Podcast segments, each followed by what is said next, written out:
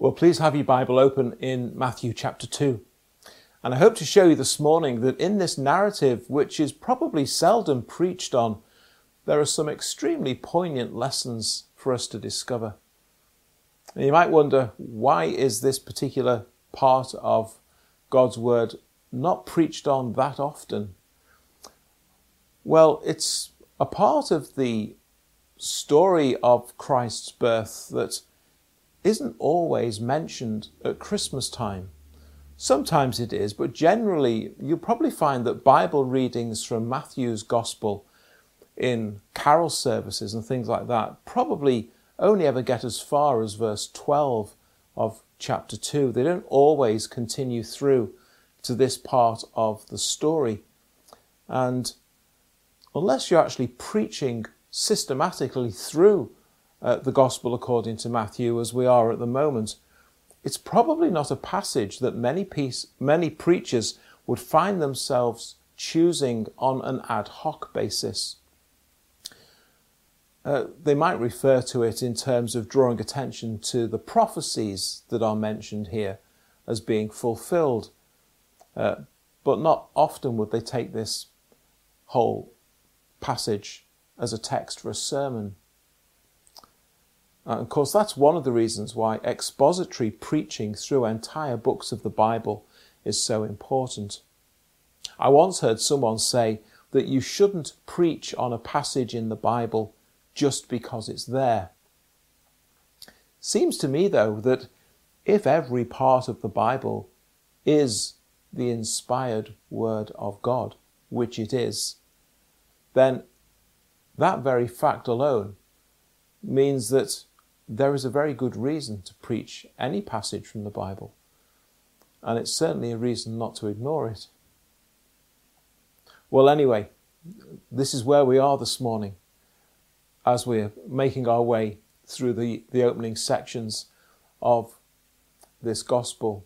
And so please have that passage open in front of you and let's consider these verses as they begin with Joseph and Mary taking the infant Jesus and faithfully fleeing.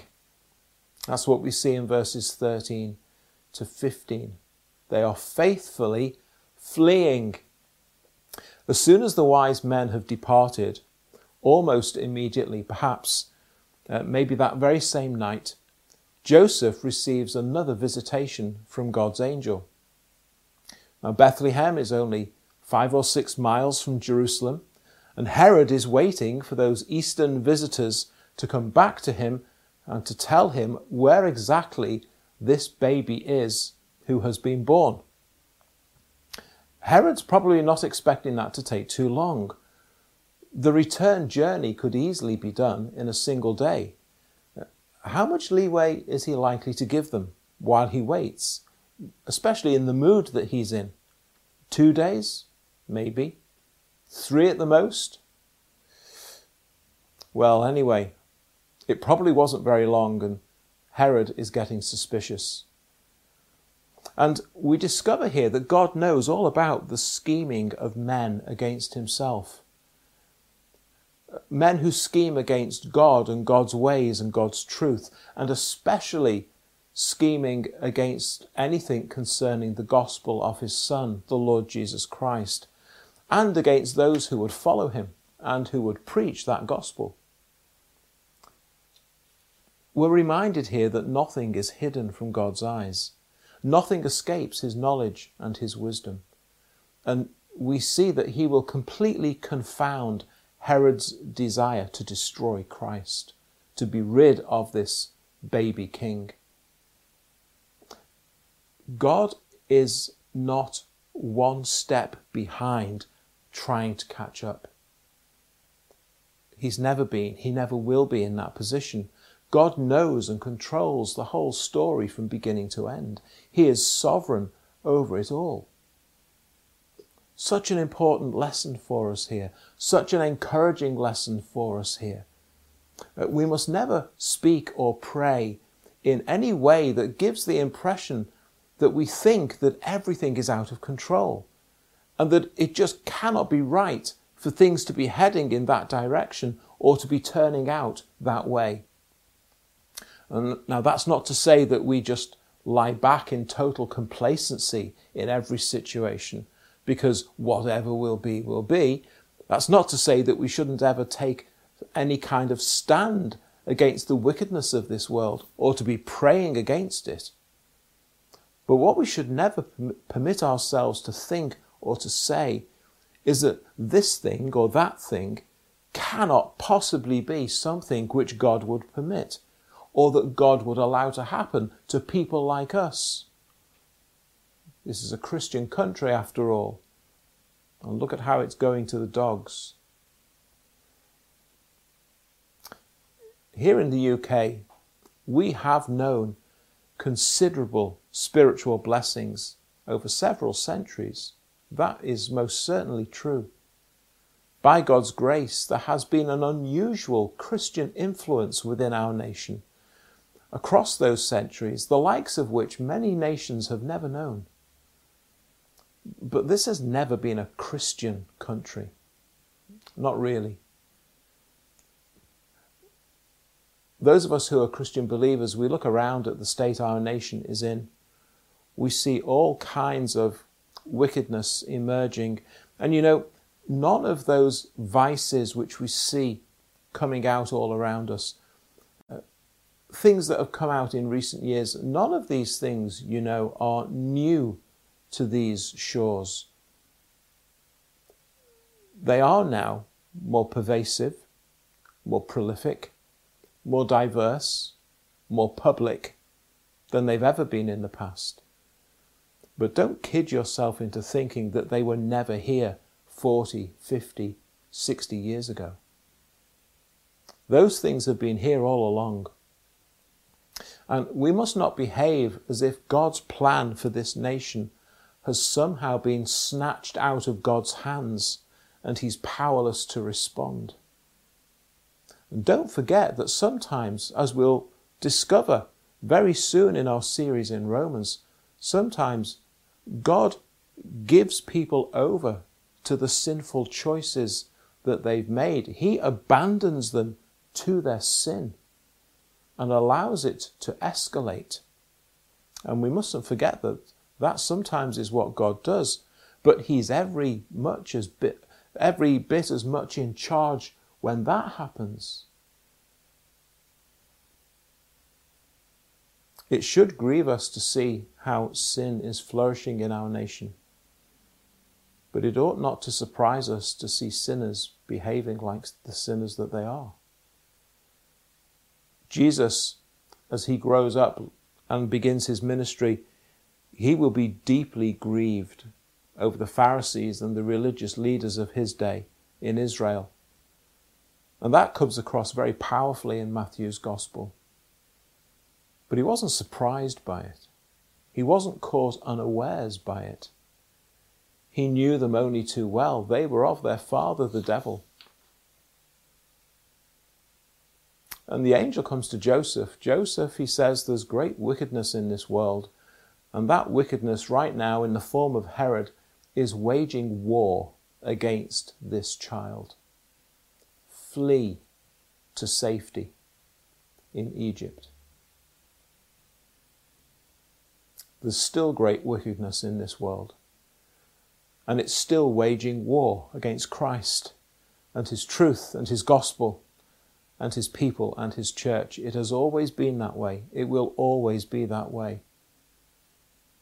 And of course, you'll face difficulties of every sort just through all of the routine trials of life as well.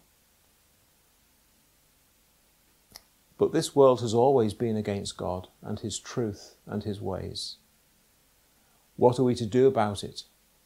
What are we to do in the face of it? Well, I want to suggest that actually Joseph is a very good example to us here. He simply heeds God's word and obeys it. God makes clear to Joseph what he is to do, and he immediately does it. That same night, they get up and go. The messengers come in a dream, and while it's still dark, they set off for Egypt, not a moment to lose. A place of refuge has been identified, and they are to flee. Well, how do we translate that into our own present day situation? Well, you have in front of you God's Word, the Bible. In it, you will find all that you need to be thoroughly equipped for every good work.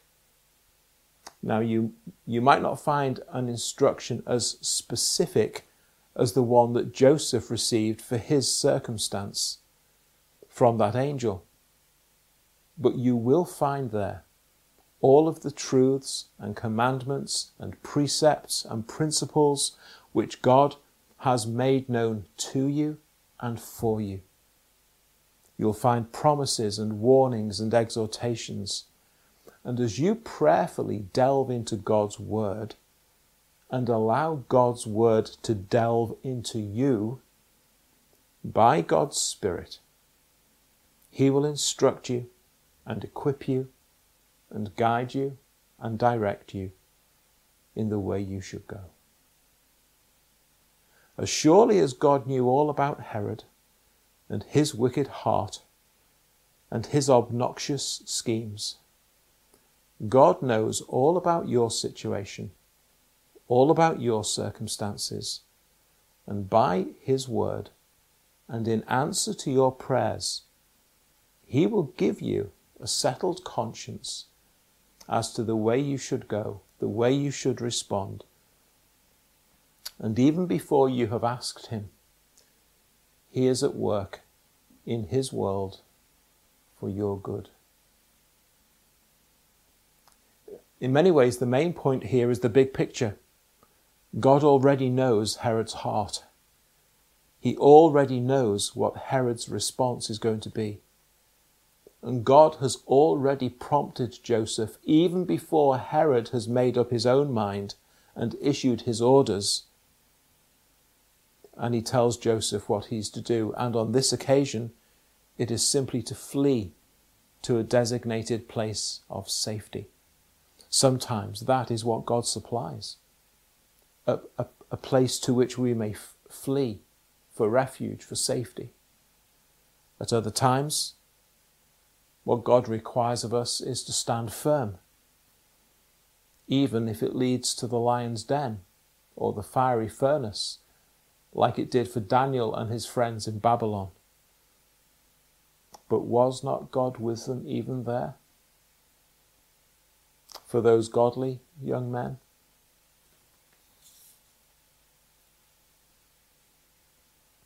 We learn a lot from God's dealing with Joseph here as this great, grave opposition is ready to bear down on them.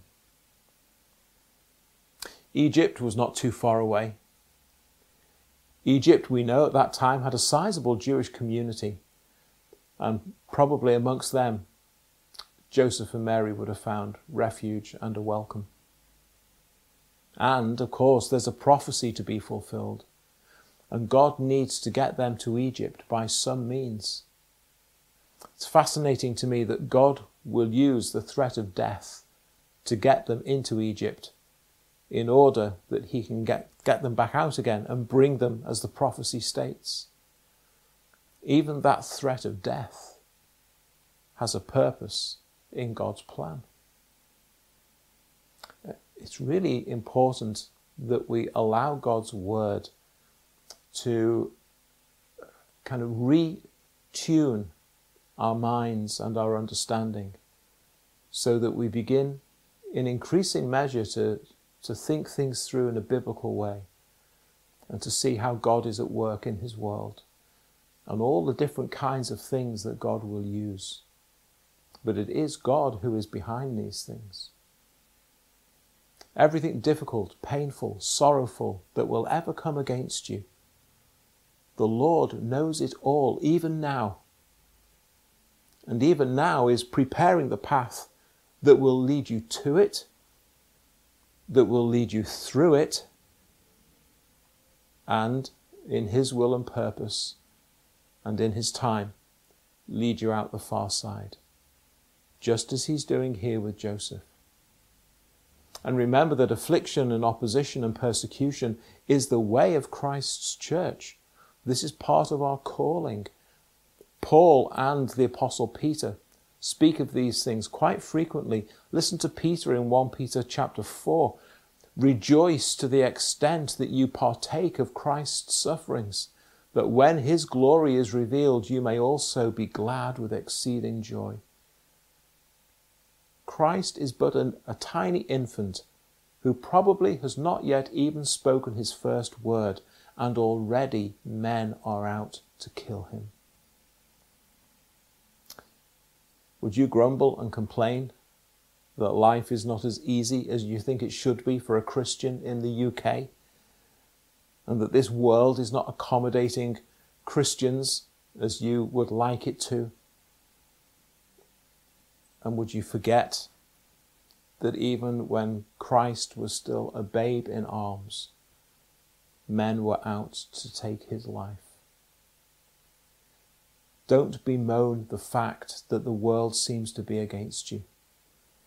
The apostles exhort you to rejoice, to rejoice in anticipation of that great revealing of Christ's power and majesty and authority.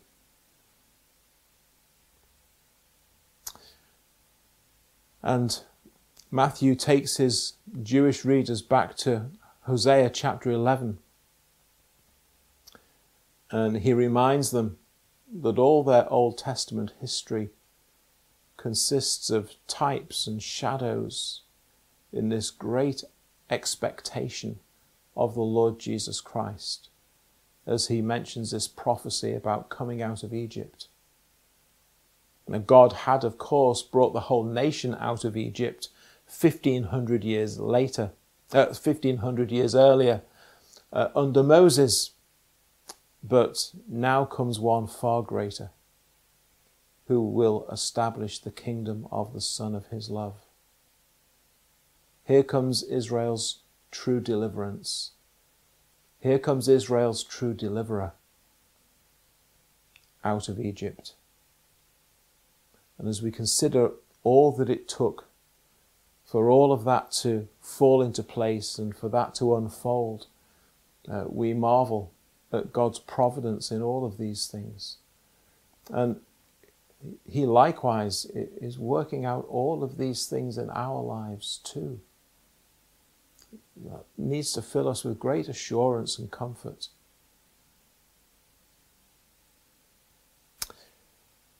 But back in Bethlehem, uh, well, Herod the Great, who really is Herod the not so great, uh, he's not best pleased with what's gone on there because the, those wise men are nowhere to be seen. And so, as he waits in Jerusalem, we have this awful uh, burst of outrage from Herod. And we see, the, we see him callously killing these infants. Now, it probably was only a few days at most before Herod issues this most horrendous instruction. This, this whole issue about this news that he's received from these wise men, you see, this won't be something that slipped to the back of his mind. That these men had arrived from the east, so certain about what's happened and searching with such earnest, he's probably been uh, on the edge of his seat the whole time. You can imagine him pacing up and down in the palace, uh, waiting for these wise men to return, and everyone else around him in the palace feeling like they're walking on eggshells, um, trying not to do or say the wrong thing uh, as Herod waits for news. And of course, resorting to violence has become second nature to Herod. The human heart can become very calloused by sin. It can become hardened by sin and hardened to sin we can become desensitized to sin. And, and as our own sinfulness sinks ever deeper into the mire of wickedness, for someone like Herod, the order to murder babies can be given frighteningly easily. A few dead Jewish boys are nothing compared to this man's lust for power and dominance. He's a, a savage thug of a man, unfeeling and uncaring for anyone but himself. You see, small sins left unchecked give birth to bigger sins, and bigger sins left unchecked leave you able to issue instructions like Herod issued that day. We need to be really careful. The issue of the age of these infants who are to die is probably more of an indication of Herod's desperation to be rid of this child and to make sure that this very big net that he's put forth will catch him. And that's probably got more to do with it than being an indication of actually how old Jesus was when all of this happened. I mentioned last week that we know from other historical documents that King Herod died in the year 4 BC. Uh, and the precise year of Christ's birth was miscalculated several centuries later by those who first established the BC AD calendar. And so we end up with Christ in reality being born quite a few years BC himself. But that's simply because of the mistake that was made by others later on. Now, in Luke chapter 3, we're told that Jesus begins his public ministry at about the age of 30. And that in that first year of ministry, he visited, he visited Jerusalem for the Passover. And while he's there, Jesus makes reference to the fact that the temple in Jerusalem has been undergoing a rebuilding program that's been going on for 46 years. He mentions that in chapter 20, uh, verse 20 of John chapter 2. So the temple's being undergoing this big reconstruction program for 46 years. And the Jewish historian Josephus, he tells us that that building work began roughly uh, 19 BC.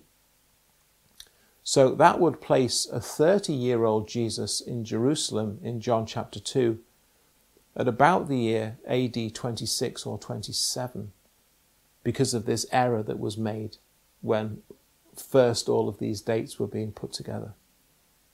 Now, they are approximate dates, but only in the sense of give or take one or two years. They're fairly accurate. These dates are there or thereabouts.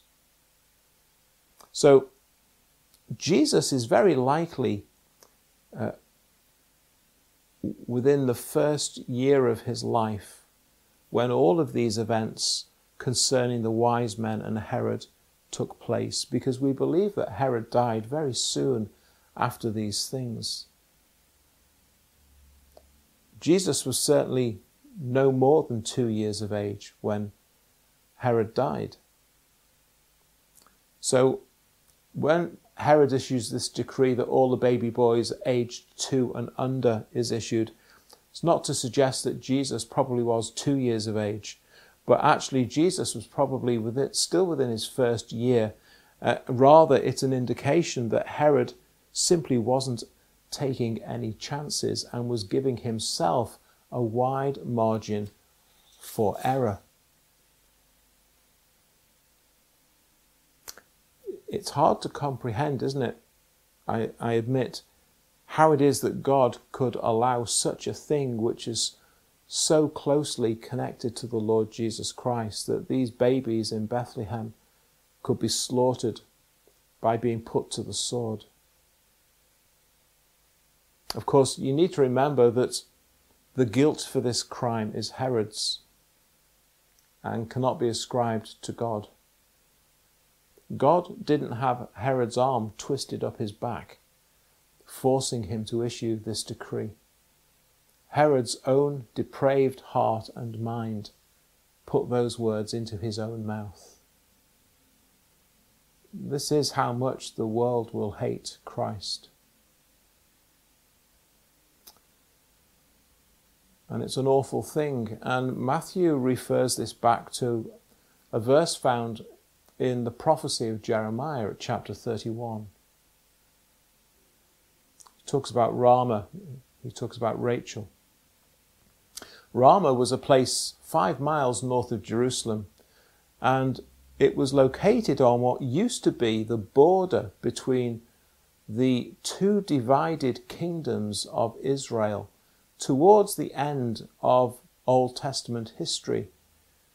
And in that sense, Ramah kind of represents all of Israel because it, it straddled both the ten northern tribes of Israel from Judah in the south, consisting of Judah and Benjamin. Rachel was the wife of Jacob, and she gave birth to Joseph and Benjamin. Now, when Israel divided into two, it, it, did that following the, the reign of King Solomon because of uh, huge rivalry as to who should be the next king. And two of Joseph's sons, Ephraim and Manasseh, they would be the heads of two of the ten tribes who would be in that northern section which retained the name Israel. Benjamin would be the head of his own tribe, along with Judah. And they were the two southern tribes of Judah after that split. So uh, those, those family links from Jacob actually became divided as Israel separated. And so, and so they very much uh, stand to represent the divided nation of Israel. Uh, the ten northern tribes of Israel were defeated by the Assyrians. Judah was taken into captivity in Babylon by Nebuchadnezzar, and he then destroyed Jerusalem.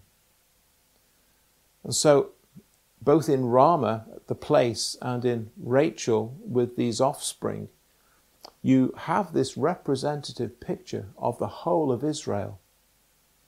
And Rachel weeping over her children. Of course, in reality, it was her great great grandchildren many times over. But that's the picture of here Rachel weeping over her children, who've either been slaughtered by the Assyrians or taken into captivity by the Babylonians. And the whole nation her whole family, her children, just gone. And yet, it's very significant that Matthew quotes that verse from that chapter because that same 31st chapter of Jeremiah is full of promise and hope. It speaks of God's love for Israel. It speaks of God gathering in his scattered people Listen to some of the things that Jeremiah says. God speaking, Yes, I have loved you with an everlasting love. Therefore, with loving kindness I have drawn you. Again I will build you, and you shall be rebuilt. For there shall be a day when the watchmen will cry on Mount Ephraim, Arise, let us go up to Zion to the Lord our God. Thus says the Lord Sing with gladness for Jacob, shout among the chief of the nations proclaim, give praise, and say, O Lord, save your people, the remnant of Israel. Behold, I will bring them from the north country, gather them from the ends of the earth. Among them the blind and the lame, the woman with child, and the one who labors with child together. A great throng shall return there. The Lord has redeemed Jacob, ransomed him from the hand of one stronger than he. Therefore they'll come and sing in the height of Zion, streaming to the goodness of the Lord. Refrain your voice from weeping and your eyes from tears. Your work shall be rewarded, says the Lord. They'll come back from the land of the enemy. There is hope in your future, says the Lord. But your children shall come back to their own border. The days are coming, says the Lord, when I will make a new covenant with the house of Israel and with the house of Judah, not according to the covenant that I made with their fathers when I took them to lead them out of the land of Egypt, my covenant which they broke. This is the covenant that I will make with the house of Israel after those days, says the Lord. I will put my law in their minds and write it on their hearts, and I will be their God, and they shall be my people. No more shall every man teach his neighbour, and every man his brother, saying, Know the Lord, for they shall all know me, from the least of them to the greatest. I will forgive their iniquity, and their sin I will remember no more. Matthew's point to his Jewish readership and to us is this. He drives us back to Jeremiah 31. Do you remember those promises? He says. Do you remember Jeremiah speaking of God's everlasting love and of comfort and consolation for Israel? Do you remember that promised new covenant and the forgiveness of sins? Do you remember how all that stands in contrast to Rachel refusing to be comforted? It's all about to happen. That child taken to Egypt is the promised Saviour, and he will soon return and he will bring about the fulfillment of everything in Jeremiah's prophecy. There will be comfort in him. You will find rest for your soul in him. Weeping eyes will be wiped dry by him. Because this is the promised one who's come. And then the narrative concludes with Joseph and Mary readily returning from Egypt, readily returning from verse 19. Now, Joseph and the child and his mother were probably not in Egypt for a long time. Herod died quite soon after the events of verse 16, and it was made clear to Joseph that it was safe to return. And by the way, just notice how Jesus is always mentioned before Mary as Matthew talks about them. Whereas those who would idolize Mary usually put her name first, then that of Christ. Well, Matthew has it right. He always puts them the other way around. Well, Herod has a son, Archelaus. He's now the king, and he's a chip off the old block. And in fact, Archelaus was so ruthless, um, and Rome received so many complaints about him, and they were so concerned about the civil unrest that could unfold because of him. Uh, they eventually removed him from power, and instead they put their own governors in place throughout Judea and Galilee. And of course, one such governor, 30 years later, would be a certain man by the name of Pilate. But Joseph knew of the reputation of Archelaus, and even though Herod was dead, um, probably Joseph was concerned that Archelaus might try to complete what his father had set out to do. God was very sympathetic to Joseph's fears. Now that's a help and encouragement, isn't it? He knows the fear that Joseph still ha- has over the circumstance that they're in.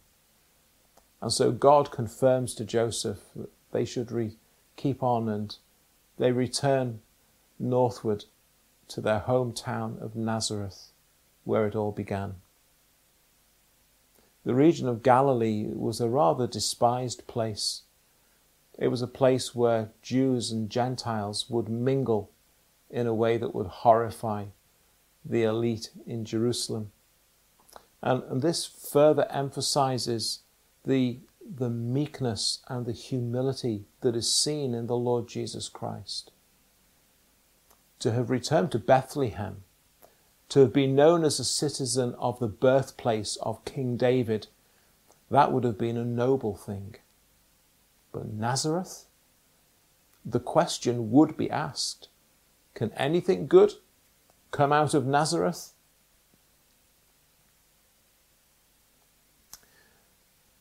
Matthew has set the scene for us. This baby born in Bethlehem has all the qualifications to be the promised Messiah. He has all of those qualifications because he is the promised Messiah. Even the wise men from the East knew that this was no ordinary baby. His life will be a life of humility of simplicity, and once his public ministry begins, of never ending opposition and reviling. Such sufferings and agonies, so that you and I could never be in a position to complain about any hardship that we may have to endure for him. This world is a place of untold misery symbolized by the slaughter of those infants in Bethlehem. Rachel weeping for her children who are no more. But one has come who is able even to wipe away those tears, who is able to heal even hearts that are as broken as that, who can turn mourning into rejoicing and who will demonstrate the everlasting love that God has towards his people, who will secure for us the forgiveness of our sins. To know him, to love him, to follow him can be very costly. But Joseph's uh, experience and example teaches us that by living in obedience to God's word, the Almighty and the Sovereign God will lead us and guide us the whole journey through. He knows. He knows. He knows all the things that we face. He knows about them even before we have to face them. And He's leading us and guiding us through. And even difficult circumstances, hard to understand, like the slaughter of those babies in Bethlehem. All of these things, nevertheless, even the wicked things that sinful people do, all are used by the Lord in His purposes. Jeremiah pictured sinful Israel streaming back to the goodness of the Lord. There is none good like the Lord Jesus Christ is good. There is no goodness to compare with that salvation for sin which, which He has come into the world to provide for guilty sinners. Grace and mercy and forgiveness. The everlasting love of God. There is nothing to compare to the goodness of God which you can find and know for yourself in the Lord Jesus Christ, if you will but come to Him.